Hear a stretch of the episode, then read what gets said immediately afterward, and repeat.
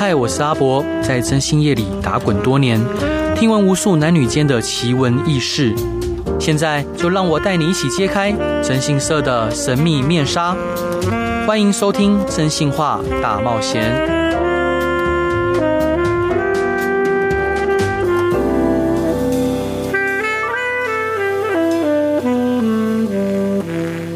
Hello，各位亲爱的听众朋友，大家晚安，欢迎回到飞碟电台，收听由我真心社阿仔所主持的《真心话大冒险》。每周一到周五晚上十点到十二点，用声音、用故事、用音乐陪伴你。各位亲爱的听众朋友，你知道吗？征信社最多的嗯客户的来源就是外遇收证，那在其次呢，就是寻人查职。为什么又说寻人查职呢？因为其实呃，又限于政府的法规跟经验，还有管道的差异，好，当然还有人力，所以其实寻人，呃，对于大部分的普罗大众来说，并不是一件那么容易的事情。而征信社呢，有着比较多的呃管道、人力、经验以及方法，所以说寻人就变成征信社一项非常呃，也是不能算主力吧。就算一个比较常见的业务。那今天邀请到的一样是我可爱、聪明、呃优秀的好伙伴 CC。Hello，我是 CC。嗨，CC，你你你有印象比较深刻的寻人案例吗？其实我超爱接寻人案件啊，是哦。可是寻人你不会觉得压力很大很难吗？哦，寻人超难，而且寻人就像是拼图一样，嗯，就是你抓到一个小角落，然后你就要开始抽丝剥茧，然后一片一片拼上去，嗯。啊，然后你找不到就是找不到，可是有时候一突破，哇，突飞猛进，嗯，对，所以我觉得寻人是一个很好玩的事情。跟哦，对我而言，跟外遇收证比的话，外遇收证是刺激，对，因为你哦有一发现新东西，你也会觉得哦。终于有突破了，可是寻人更不一样，因为寻人是靠自己，比较类似靠自己完成的东西。对，因为没有伙伴帮你，要会有伙伴帮你，可是这个比较类似自己去想，然后自己去执行的，嗯、所以我蛮喜欢寻人案件的。是，那你有印象深刻的寻人案件吗？就是这个案件是我刚进来公司的。一个比较前期的案件，对，然后他是一个做，就是这个案件我觉得超超，我觉得有点新手运吧，嗯，嗯，这个案件其实就是超莫名其妙的，他就是有点就是他是一个公关男生，他是一个做公关的，对，然后就是在就是这叫什么维士吗？呃，公关是公关，维士是维士，呃，他是陪就是陪你客人喝酒的，OK，好，对，公男公关，对，是公关，然后。他就是会陪一些婆婆妈妈喝酒，对。然后他自己本身也很喜欢他们一群去酒店，对，去找八大妹，对对。然后他突然间就是跟一个酒店妹很好，然后就是他们就是私下交情非常非常好，然后都会一起约出去玩啊什么的。然后照理说，我就觉得他们应该就算情侣了，对。可是男生跟我讲没有，他只想玩玩。OK，他说当时的他就是这样，就想玩玩。然后女生后来有跟他告白，对。然后八大妹跟他告白，然后他就很求，他就说、嗯、没有啊，我就想玩玩啊。OK，然后就是一脸伤人，很一脸不在乎。然后就是那女生就蛮难过。然后他们因为各方面个性啊什么都很合，对，所以他们也一直都保持着这个关系。有一天，这女生就消失了。OK，、uh-huh. 然后他就他消失，其实一开始也觉得还好，嗯哼。可是三个月后、半年后、一年后，嗯，他觉得失落，他觉得天哪，心里面少了一块。对，他就觉得天哪，天哪，他发现他再怎么样也遇不到。这样的一个人，一个个性跟一个就是跟他类似的生活模式，那他就非常非常想再见他一面。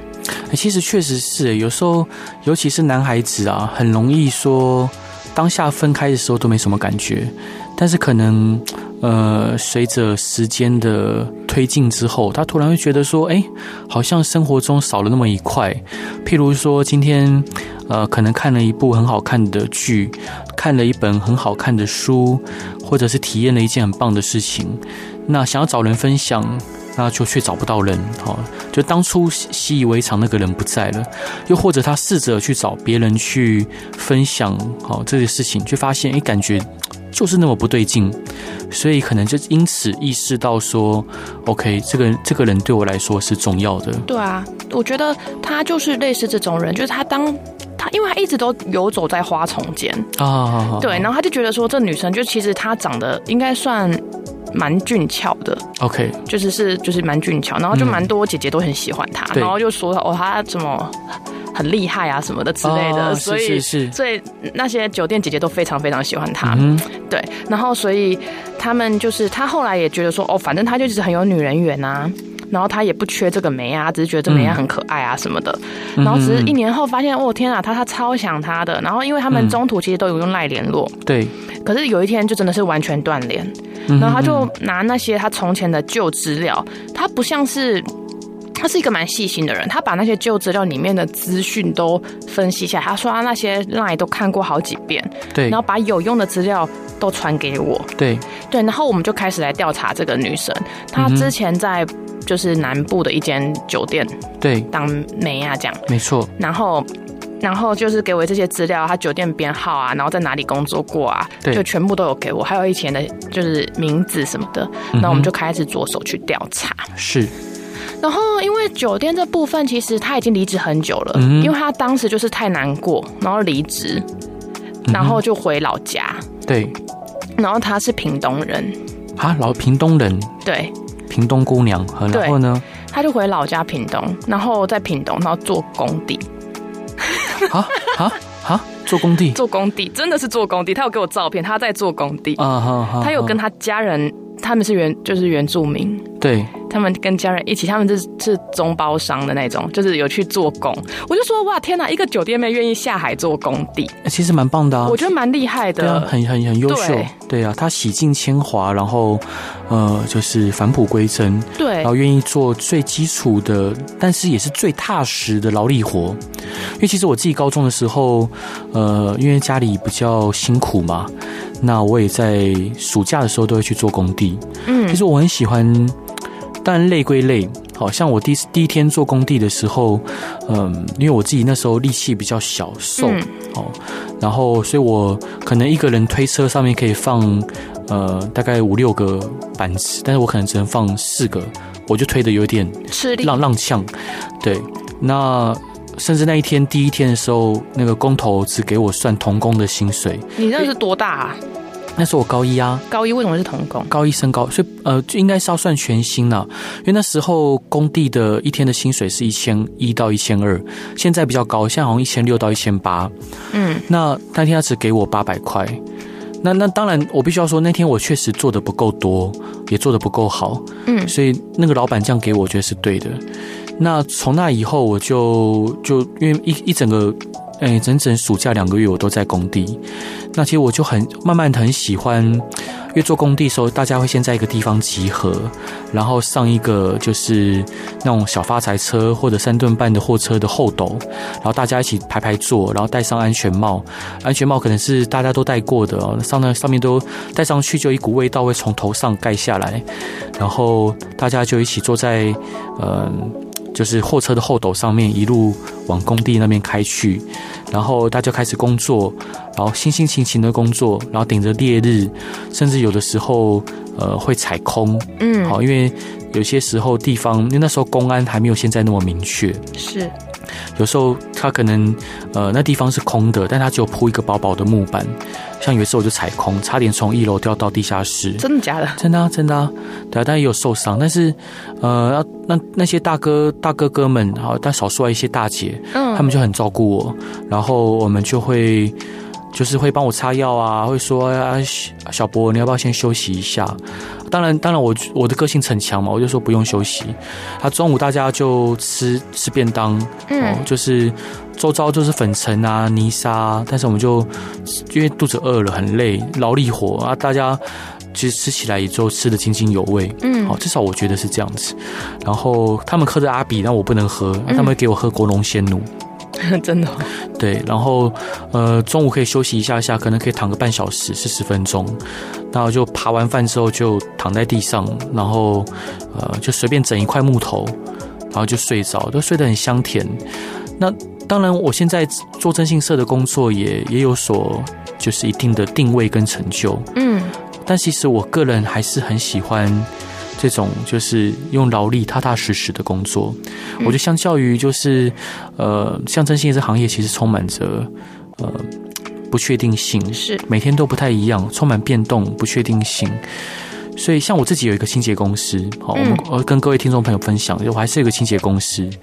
那我蛮我其实嗯，只要一有空有清洁公司的暗场，好，那种装潢后清洁啊或什么，我还是会自己下去去做，因为我觉得嗯，与其动脑，我其实慢慢的越来越喜欢就是。靠劳力、脚踏实地的去赚钱。那当然，我不知道之前有没有分享过，我的梦想就希望可以在呃几年后，我可以呃在山上种种田，然后养很多狗狗，然后有几个孩子，然后就就就退休。不要说退休，就可能就离开征信社这个行业。那你说，你发现这女生在工地，然后呢？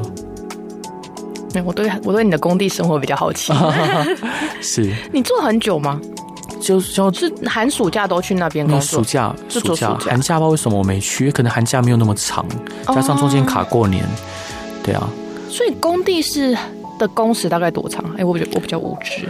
呃，我我记得那时候大概都是七点多集合，因为其实时间久一点不太确定。嗯，然后基本上是做到五点。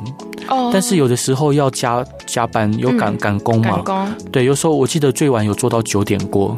因为我看到那个女孩子的照片是在灌泥浆，就是她有一个大桶子，里面有泥浆，哦，是，然后她在搅，哦，是是，我就觉得说，天啊，对啊，我就觉得说，天哪，我就我就跟那个我的客人客户说，这个女的可以娶了，我就说这这个女生很厉害，就是她明明在酒店也做的好好的，对，然后怎么会突然间？愿意回来做就是工地，因为他赚快钱赚习惯了嘛。对，没错。对，那愿意回来踏踏实实跟家人一起工作，就全家人一起在工地工作。没错。对，然后他就说他其实也不知道，然后他就把我，他就把几张照片给我说，他最近应该在这，他大概三个月了，在这些暗场工作，嗯、然后看我们可不可以去调查出他到底在哪里，他想找到他。是。对，因为这女的断他一切的联络。OK，他一定伤透了心。呃，我我我其实，在。也，我必须要说哈，当然之后我待会想下一段想分享一个类似的故事哦。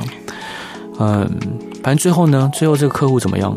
哦，最后他就委托我们，我们就开始调查。对，然后我后来他诶，后来客户给我的一些资料，我发现这女生其实有生过孩子。OK，就是我去查了她以前，因为她也结过了婚。对，然后我就去查他以前的婚，就是婚纱公司跟婚顾。对，然后因为有网络上有照片嘛。然后就去调查这个女生，然后就一时，然后就慢慢的发现啊，她有孩子。对。然后就是开始无止境的调查，然后再从就发现他的社群软体。对。然后发现他社群软体之后，我就跟委托说，因为差不多，其实发现社群软体他们可以联系了嘛，因为他没有，他男生原本是完全不晓得他的 OK，现在他所有社群软体的账号。没错。然后我们就给他，然后我们就是说，哦，那我就跟你说，这他社群软体是这样，我们就可以结案了，因为我已经找到了他这样。对。然后他就说 OK OK，然后他说社群软体，然后他过那一个月，他有私讯他，他都没有回。嗯。然后他我就问他说，哦，那接下来那我还能为你做什么？对，就后来其实这男生超猛的，他创了无止境的小账号，是，然后标题跟封面都放这个他对这女生要讲的话，对。超多哦，你想象不到的多，他超用心做这件事，然后很多小账号，很多话，然后都说只有你看，就是他就只限定给这女生看，所以他这个女生只要一来点进去，就知道只有他可以看，没错，就是他有来过，我就知道了，对，那就开始这样发现，其实女生都有来看，OK，然后就开始，然后女生后来我就有去私讯女生，跟她聊一些有的没的，然后有一天你回我了，然后我就说哦，你也你也住这，然后我刚好也住附近啊什么的，我想问你什么问题，然后我就哎、欸，女生有回我，她有没有回你，还是我帮你继续帮你做一些什么？对，他就说哦。昨天那女生不知道为什么突然私讯他，就问他最近过得好不好。哦、天哪，他超开心。他们现在同居了，哦，同居了。他们现在同居了。OK。然后我现在跟你讲一个超劲爆的，哦、女生回去做酒店了，男生继续当公关。哦，所以所以这男男生会让人堕落。哦，不要不要，其实做酒店不见得堕落了。对、哦、对，但是就是男生会，因为可能他们开销也大。我觉得应该是开销大，对，开销大。然后，呃，那女生也想要跟他尽量同步，对，好吧，因为晚上的生活吧，我认为。那这阶段你想分享给大家的歌是什么歌呢？蔡健雅的《让浪漫做主》。浪漫，好，OK。那我们一起来听蔡健雅的《让浪漫做主》。大家晚安，欢迎回到飞碟电台，收听由我真心是阿仔所主持的《真心话大冒险》。每周一到周五晚上十一点到十二点，用声音、用故事、用音乐陪伴你。今天，呃，来宾是我的好伙伴 CC。然后我们今天聊的。是寻人案例，但是刚刚聊到就是，诶，这名女性她本来可能在八大行业工作，嗯，嗯然后呃，她的前男友，诶，前暧昧对象，嗯，回回来找他，然后发现他竟然洗尽铅华在工地工作，对。对，然后顶着烈日，然后搅拌着水泥，嗯，然后后来他们两个就呃在一起了，要结婚了，要结婚了，要结婚了，要结婚了，真假的？哇塞，也太太厉害了，对，很浪漫，对不对？嗯，其其实在，在嗯。很多人对八大行业工作的呃，不管男性女性，有一些刻板跟负面的印象。那我突然想到一个我小时候很喜欢的一本书，是王兰先生的《蓝与黑》。嗯，呃，《蓝与黑》这本书里面讲的是呃，男主角叫张行雅，好，然后我记得女主角一个叫呃男一个叫唐琪，然后另外一个好像叫郭美庄吧，我忘记了。脑袋很好哎。啊，我我可能记错了。OK，嗯，那张张新雅就是在她成长的过程认识了这两名女性。她一开始先认识了唐琪，嗯，那唐琪是一个她亲戚家的呃女孩子，然后她就带着张新雅一起溜冰。好，其实那段描写的蛮浪漫的。那当然后来呃就是对日抗战全面爆发，那张新雅就呃一路从天津。呃，辗转就是到重庆。好，其实天津到重庆很远哦，一个在东北，一个在西南。那就跟唐琪断了联络。那他其实跟很喜欢唐琪。那后来他到学校之后呢，他认识了呃另外一位，就是千金千金小姐。嗯。我突然很想查那个，哎，那个女的叫什么名字？我边讲边查。嗯。那简单来说，就是因为那女的很喜欢张行雅。那两个人就在一起了，甚至进而结婚。你说跟千金吗？对，千金。哦，oh. 对，那反而是他后来辗转听到就是唐琪的消息，他才知道说哇，那个唐琪他呃，因为就是状况的关系，他沦落风尘之中。嗯，沦落风尘之中，那他其实当下可能有一点不舍，但也有一点觉得说哦。我我就不应该跟他在一起。OK，没我没记错，没错是唐琪跟郑美庄。哎，我记我记忆力真的还行啊，我真的超震撼的。这种小这种书的人名，哦，因为我我太爱这本书了，我至少看三遍。那郑美庄她是一个家庭富裕的千金小姐，嗯、爸爸是军阀。嗯，那她在重庆跟张欣雅认识。那郑美庄她有一些千金大小姐的个性。好，那包括说他比较奢靡啊，比较浪费啊。那后来张新雅就慢慢的受不了，因为张新雅的收入赶不上郑美庄花钱的速度。反正最后，嗯，就是张新雅从重庆跟随国民政府撤退来台湾的时候，呃，飞机失事了，好，所以他断了一只脚。嗯，那。郑美庄就选择离开他，嗯，要离开他，因为他需要有更多的钱去支撑他的生活。生活。那唐琪他在东北，好，留在东北，呃，因为他本来是一开始是从事护理师的工作，好，就是留在呃，就是后方，哦、嗯，就是就沦沦陷区继续继续从事对日抗战的工作，嗯、但是他却在医院的时候被迷奸。好，被迷奸，他很痛苦，好，非常，他甚甚至想要就是了断自己，嗯，但他却为了这个国家，呃，转而去当演员，好，甚至去当歌女、舞女，好，在八大行业里面工作。嗯、那后来就是因为张张馨雅就是跟唐琪重逢的时候，呃，就是唐琪发现张馨雅已经跟郑美庄有婚约了，好，他就尊尊重他，就没有再接近张馨雅。嗯然后唐琪呢，虽然在八大行业工作，但他很努力的去，呃，为了爱这个国家，他去从事情报间谍的工作。嗯、好，他其实很有能力耶。对，其提供情就是情报啊，各方面的资讯啊，嗯，给国民政府。好，他可能就接近就是日方的一些高层等等等等。那其实《蓝与黑》这本书里面提的就是，呃，像张郑美庄，她出生在一个非常好的家庭，但她最后却，呃。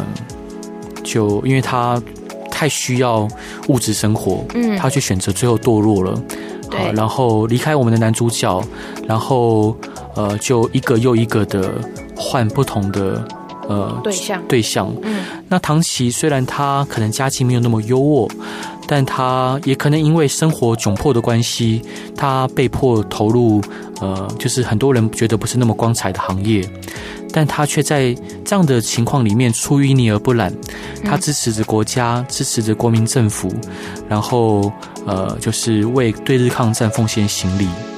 我相信在这收音机前面的很多听众朋友会觉得说，啊，那个现在谁还有在管对日抗战啊？谁有在管国家？但是我还是想跟各位听众朋友分享，就是，呃，我相信，呃，热爱我们所处的国家这片以及这片土地，然后尊敬我们所发生的每一段历史啊，不管是在你出生前，好，或者甚至更遥远的呃前。之前的历史，我觉得是帮助我们定位自己一件很重要的事情。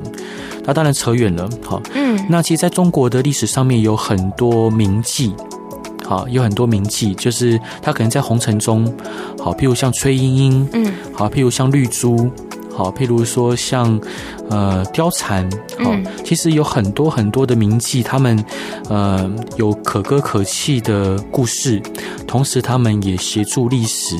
呃，实现他们的理想，其实在风尘之中，譬如说像，嗯，虬髯客与红拂女，还有李靖的故事，好，譬如说像绿珠啊，他为了心爱的人，最后呃坠楼而死，好，还有一个绿珠楼，譬如像崔莺莺，好，她为了资助她所喜爱的男人去求学，好，去赴京赶考，她甚至呃就把自己。呃，就是在风尘中赚的钱，资助他，供供他去去求学。因为我觉得这些这些女孩子的故事，现在有些听起来都蛮荒唐的吗？其实不会，为什么你会觉得荒唐？就是会觉得，如果套在现代来说的话，会觉得怎么好像有点可怜。嗯，我觉得当然有句台语叫“爱丢咖餐戏”。对啊。好，其实我想不仅不只是女性或男性，嗯、我觉得，嗯、呃，即使在现在这一种。呃，游鸿明有一首歌，里面有一句话，就是现在诺言来得太轻率，泪水风干得太快哦。就是很多人会觉得说，哇，哎，现在这这年头，好像承诺啊，然后情感啊，都变得相对脆弱，嗯，不真实。那但是其实还是有很多人很珍惜自己的另外一半，或自己所爱的人。好，就像也其实有很多男孩子，他愿意把自己辛辛苦苦的钱，呃，讲难听一点，奉献给他所喜欢的直播主。哦，对啊，他可能连手都没牵过。像我们之前遇到一个案例是这样子，就是一个男的，他辛辛苦苦呃赚的钱，好，可能存了两三百万，他其实从都没有交过女朋友，他都没有交过女朋友，然后。他就是从事比较劳力的工作，因为他也没什么物欲。他到了快五十岁，他才存了两三百万，快三百万了哈。然后他有一天就是看到直播的广告，他就莫名的就想说：“啊，我进去看看，反正无聊。”他之前从来没有这个想法。那进去之后，那个女生就开始对他嘘嘘寒问暖：“哎，老张你来啦！哦，张大哥，哇，谢谢你，谢谢你，请你给我个小心心。”好，他就开始抖内，抖内之后，那女生就开始会对他有很多 feedback。嗯，好，他就觉得说：“哇，这女孩子注意我，她知道我，然后这么可爱、这么认真的一个这个女孩子，她就她愿意这样对我好。”然后他开始不断的就给她钱。不断的抖内，他把他所有所有的存款跟积蓄都抖内他身上。那他他其实早上我们他钱已经花完了，嗯，他的目的很简单，他觉得，呃，他慢慢意识到这女孩子可能在骗他，因为这女孩子告诉他说，她很辛苦啊，家里需要钱啊，妈妈，呃，妈妈生病了需要钱，所以才来做直播，然后。呃，可能也希望这个男孩子，我们这这个这个张先生可以照顾他，所以说张先生才因为这样子，呃，不断的给予她金钱。那这女的也说她自己没有男朋友。那后来我们这个客户他告诉我，他还有最后一点点钱，他希望能知道这女孩子讲的是真的是假的。嗯，我就我直截了当告诉他说，他讲的我认为一定还是假的。我你最后这点钱省下来，因为张大哥你年纪也不轻了。对啊，哎，但他决定还是要查，嗯，我就帮他查，那就发现这女孩子其实有一个呃固定的同居对象，嗯，好，包括呃，他有时候跟张大哥好在呃情话绵绵，然后或者是嘘寒问暖的时候，那个男的可能就在他旁边，好冷笑着在看这一幕。当然，这是我个人的想象，这是我个人的想象。然后，当然他妈妈也好好的，哦，规章厚厚诶，都 都没有任何的问题，也没有什么生重病，也没有任何状况。那当然，我就问问问我的这个客户啊，好，张先生，我说，哎，那你有打算要要回来这笔钱吗？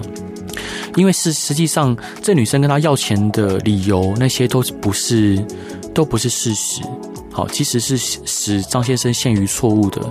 那我们是应该是有理由去跟这个女孩子索回部分的款项跟金钱，但是张先生他却告诉我说，没关系，就给他吧。好，因为。他也只是希望这女孩子过得幸福，他其实也蛮感谢这女生又给他做一场美梦。虽然很傻，就像刚刚 CC 你讲的，我觉得，呃，在这年头，即使在这样的年代，还是有很多呃嗯、呃、犯傻的男男女女，包括我自己也傻过。其实我觉得，呃，我觉得能能为别人去傻里傻气的付出，能彻头彻尾的去爱一个人。我觉得，虽然在旁人眼中看起来是傻的，但我觉得这是一种，这也是一种人生的体验，而且是也是一种很美好的事情。我觉得没有，啊，你觉得没有？没关系，这也是，这都是选择，这都是选择。我觉得被，我觉得就是，嗯，或许是一个很美好或者很特别的经验，可是终究就是被骗了。被骗吗？嗯，其实这世界上每个人都，呃，就是根据统计，有每个人一天要讲几个谎话。对，要讲很多谎话，包括就算你自诩是一个诚诚实的人，有时候谎言就是那样不知不觉就会从你的呃大脑里面，从你的嘴巴里面窜出来。好吧，这一段你想分享给大家的歌是什么歌？那个张惠妹了，你说的算。为什么想？为什么想分分享这首歌？就想听。嗯，我觉得它很好听，然后原本。嗯，应该说，我今天不知道为什么我今天想讲寻人案例嘛，然后我就会一直想到这首歌。对对，然后因为上一个寻人案例其实是浪漫的，就是他们后来是有就是传为佳话。是是是。对，就就今天就想，哎，第二首歌原本是想讲说，哦，他就是你说了算，就是有一种不高兴，然后还有，哎、嗯，反正我就想听嘛。OK，那我们就一起来听张惠妹跟瘦子的。你说了算，大家晚安，欢迎回到飞回到飞碟电台，收听由我真心是阿仔所主持的真心话大冒险。每周一到周五晚上十点到十二点，用声音、用故事、用音乐陪伴你。今天一直吃螺丝，我真的觉得很难过。对，请大家原谅我。欢迎飞到。对，因为其实我跟各各位报告，这阵子我其实呃吃不好，睡不好，然后每天只睡两三个小时。我怎么看不出来你吃不好？我最近吃很少，好吗？我最近吃很少，我又瘦。最近博哥明显变瘦。哦，OK，那个真的，因为最近一方面公司很多事情都还持续在进行，然后案件也持续在在 run。那当然出书啊，呃，跑宣传啊，还有各方面，呃，当然还有自己跟一些私事，所以其实呃有点分身乏术，蜡烛一百头烧。对，感觉有点浪漫。对，一白头烧哪里浪漫？我的烧，对，已经已经那个，我，我脑中有爱心的图案。哦，是是是，你你你你的你的 image 有点怪怪的，好吧？刚刚讲到就是这集本来想讲寻人的案例，但是我们就讲另外一个，我觉得我突然想到的吗？我想听。对，就其实有一个客户。有一天，就是呃，我在外面跑行程，好跑见其他客户。那我们公司的伙伴跟我讲哈，就是因为那天那时候我们公司还没有其他的业务，因为我在之前很长一段时间业务都是由我自己来去进行跟接洽。那公司伙伴跟我讲说，公司来了一位女孩子在等我，然后说有案件想要麻烦我，想要向我咨询。那我就说 OK fine，然后他们特别强调说这个女孩子长得非常的可爱，像洋娃娃。那他说博哥你一定会喜欢，因为其实因为其实我喜欢的类型大家都知道的明确。嗯，萝莉。没有，不是，我喜欢的是娇小，然后头发细，然后然后皮肤好，然后萝莉。没有，不是，是，然后看起来看起来善良，对，然后看起来无害的。然后好了，不提这个，这不重要。简单来说呢，他们就说很多人报名，我跟你讲啊，不是不是，报脸，没有没有。所以然后他就就就就跟我讲说，呃，有一个哎，伯哥，这个女孩子很可爱哦，你一定会喜欢。我就说，但是工作归工作，那我就见完其他客户之后就回公司。那他就是很静静的坐在沙发上面，然后双手放在膝上，好，就是非常端庄的坐着，然后。呃，确实长得一张洋娃娃的脸，然后就皮肤非常的白皙，然后，然后头发也很细，然后眼睛很大，就是看起来非常的善良且纯真。看起来，那他告诉我说，他想要找他的未婚夫。我说，嗯，为什么要找未婚夫？嗯，他犹豫了一下，他跟我讲。呃，她跟她先生，对不起，跟她未婚夫是在中立的三仙巷认识的。中立的三仙巷其实跟很多县市的，呃，它算是一个风化区。OK，好，就是里面有一些就是呃妓女户。嗯，好，那他就很腼腆，就是很，诶，有一点不好意思，但他很坦白的告诉我，他跟先生在那边认识。他说他先生。不好意思，我再强调，但是未婚夫。嗯，他未婚夫是他的一个恩客。嗯，然后认识之后，那个他的未婚夫告诉他说很喜欢他，然后开始就持续的来找他。嗯，那他的未婚夫总是对他很温柔，然后很，然后会帮他买吃的，会买他一些小礼物给他。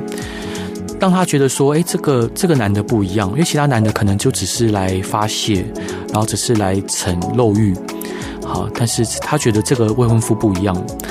那这时候他刚好也存了一笔钱了，好，因为他当初会来这个做这一行，是因为他的爸爸确实有一个很庞大的负债，他发现，哎，那爸爸的负债也还的差不多了，然后他也存了一笔钱，所以，呃。他就再次问问这个男的说：“你愿意接受我吗？”这男的说：“我当然愿意接受你。我觉得你是我遇过最可爱、最最最乖的女孩子。”然后他就嗯从良，好就就撇开就放弃这工作，去去一家便利商店当柜台。那她的男朋友就是那未婚夫，是一个冷气的维修工人。好，修冷气的，修风管跟冷气的，他们一开始生活真的过得很开心。好，因为他，因为他其实其实很多做八大的女生，好，他们会有自卑感，他们会觉得说，我从事这个行业，别人不知道怎么看我，嗯，那呃，会不会也不会再有别人接受我了？好。那他其其实其实，因为我我之前我们生活经验里面有很多样这样的客户，包括自己，我曾经有同学，呃，就是不幸沦落风风风尘，嗯，那他们都有跟跟我分享过这样的心绪，嗯，那他其实很感谢这个男的愿意接受他，啊，即使在这个环环境下认识，后来有一天他发现他怀孕了，他发现他怀孕了，那他想说。他当初会会愿意让这个男孩子就是不做安全措施，就是因为相信这个男的要把他娶回家嘛。因为这男的确实是以这个承诺在跟他交往的。那他一旦告他一告诉这个男生说她怀孕了，这男的就消失了，消失了。那他当然就有去呃到处去寻找，好，但是孩子一天一天的大了。好，因为其实像怀孕第五周，孩子就有心跳，嗯，好，然后孩子越来越大，那他想着，哎，会不会是自己说错话，自己做错事，所以这个男的离开他？他不断的反省自己，嗯，不断的反求诸己，但他想不出来自己做错了什么，他甚至怪罪自己是不是曾经在这样的场合工作，所以这男的可能家人看不起他，或怎么样怎么样，他想了一一百种、一千种理由。替这个男生开脱，他想了一千一百种、一千种罪责去怪罪在自己身上，但他还是想要找到这个男的。那当然，他有去这男生之前工作的工作场合去找他。那老板跟呃经理主管就跟他讲说，呃，你的男友呃就是当天就离职了，好，就是甚至连离职手续都没有提就消失了，钱也还没有领。后来我们就循线找，她才发现她对她男朋友了解太少，她不知道男朋友住哪里，家在哪里，甚至连她身份证都没有看过，所以她才来找我们。是个傻妹耶！他们总共交往多久啊？呃，如果算就是当恩客那个那段过程，嗯、可能有半年七八个月。哦、对，那总之她就后来真的没有办法，她来找我。好、嗯，那时候她怀孕已经三个月了。三个月其实要呃以药物来呃引产不太容易，好，可能即将要用手术才能引产的。后来我就看着前面这个小女孩哈，她真的就是就像一个洋娃娃，然后呃她虽然打扮的非常素雅，但是她身上有就是她她喷了很重的香水味，就是非常的。不自然，有违和感哦，就是那么素雅的一个女孩子，但是她却喷的相对比较重的香水味。那我听了之后，这个案件我就很乐意去为她承接。嗯，于是我就接下这个案件。接下这个案件之后，我后来在宜兰找到这个男孩子，在宜兰的三星，好，好远哦。对，呃，找到这个男孩子的家，然后他们是住在一个两层楼的水泥。水泥房就那种比较旧的，大概已经五六十年以上那种建筑物，嗯，好，就全部是水泥盖的。然后他就躲在楼上，他不敢出来。好，他知道我的来意，我就很明确跟他讲说我是来干嘛的。好，因为他妈妈是卖水果的。好，我就明确告诉他我是来干嘛的。好，跟他讲说，呃，伯母，好，你的儿子，呃。就是把人家肚子搞大了，嗯，好，那你现在我们也不是说一定说要你去负责，但是你要或不要，至少给人家一个交代，嗯。那个男孩子不敢下来，好，他就直接大跟他妈妈说，叫他走，叫他走。好，这就是他大吼，从二楼你就听得到的那种。听对大吼就说妈叫他走，叫他走，因为我去了好几次。他是个妈宝。好，然后那那那个妈妈也跟我陪戏了，就说啊，那个女孩子你就跟他讲，就是可能没有办法继续这样下去。嗯，对啊，然后帮我跟他说声抱歉。好，我就告诉他妈妈说，你不管怎么样，人家的身体也是肉做的。嗯，好，都是肉做的，你不应该这样子残忍对待这个女生。嗯，我觉得如果你儿子不愿意面对，你至少作为一个母亲，好，跟这个女孩子打个电话，好歹跟她说声对不起。嗯，你好歹跟她讲说对不起，我可能我儿子没有办法去兑现他的诺言。嗯，好，至少给他一个 ending。嗯，好，但而母亲就说我不好意思，我做不到，我也不觉得我要打这个电话。好，那个男生有家室了吗？没有。好，据我所知是没有。为什么不愿意呢？这件事很莫名其妙。哎、欸，我也不知道。男儿心好难。OK，反正后来我就带着呃这个没有结果的结果，把这个录影哦录音带回去给我的这个客户看。我还记得那天是约在我们公司中平路那边的三妈臭臭锅。嗯，好，就是我跟我跟另外一位公司的伙伴，一个调查员，然后跟他一起吃三妈臭臭锅。然后他吃饭很细嚼慢咽，嗯，身上一样是那一个有充满违和感的香水味，嗯，然后我就把这个结果告诉他，那我问他说：“你打算怎么办？”好，然后他就笑，他笑的时候嘴巴这边有酒窝，记得很深，印象很深刻，酒窝很深。好，他就说：“那他会把孩子呃拿掉。”好，那我就问他说：“那需要我陪你去吗？”你一个人 OK 吗？因为现在可能要用手术了。嗯。然后他想了一想，就说不用，我自己去就好。嗯。好。那最后我们因为我们还是要保持联络。他后来自己开了一家店，然后也用自己，因为前几年其实股市，嗯，呃，是蛮蛮正向的。的对，那他有靠投资赚到一些钱，他其实生活现在过得很好。好，那。当然，我其实回想到那一个时刻的时候，当然我，因为我真的很喜欢小孩，我真的很想告诉他说，嗯，但这个这就算了，这不重要。就是因为我那时候会希望说，哎，那你如果你孩子要生下来，我我就是我们公司也可以帮忙照顾，帮忙那个跟委托无关。嗯，因为我觉得孩就是孩孩孩孩子要让他离开是一件很难受的事情。嗯，对啊。那当然现在还是要保持联络，他现在过得非常好。嗯。只是我我我在想，就是这个男的，这个不管你要称为他妈宝男或软烂软烂男哈，嗯、我相信这个男的事后回想起来，曾经有一个女孩子这么爱他，这么愿意，呃，身心灵都愿意奉献给他。以这个男生的条件跟状况，我相信他一定会后悔。我觉得是。或许他现在已经后悔了。那在这在节目最后，我想要跟各位听众朋友分享，就是我相信每个人都有每个人的不容易，每个人都有每个人的难处、痛苦。那呃，不管你现在从事什么样的行业，好，就像征信社，很多人也抱持着负面的观感。那不管你是从事八大业啊，或者征征信社啊，或者是任何你可能一般人给的印象跟观感不好的。我觉得事在人为，好，就像那个《蓝与黑》里面的唐琪，好，即使曾经我们有不光彩的过去，但是我们要怎么做，我们要怎么活出自己的人生，还是看我们自己。好，也希望各位都可以活出自己精彩的人生，好，也希望大家可以撇开呃带有标签、带有颜色的眼镜去看身边周遭的每一个人。然后珍惜每一份真情。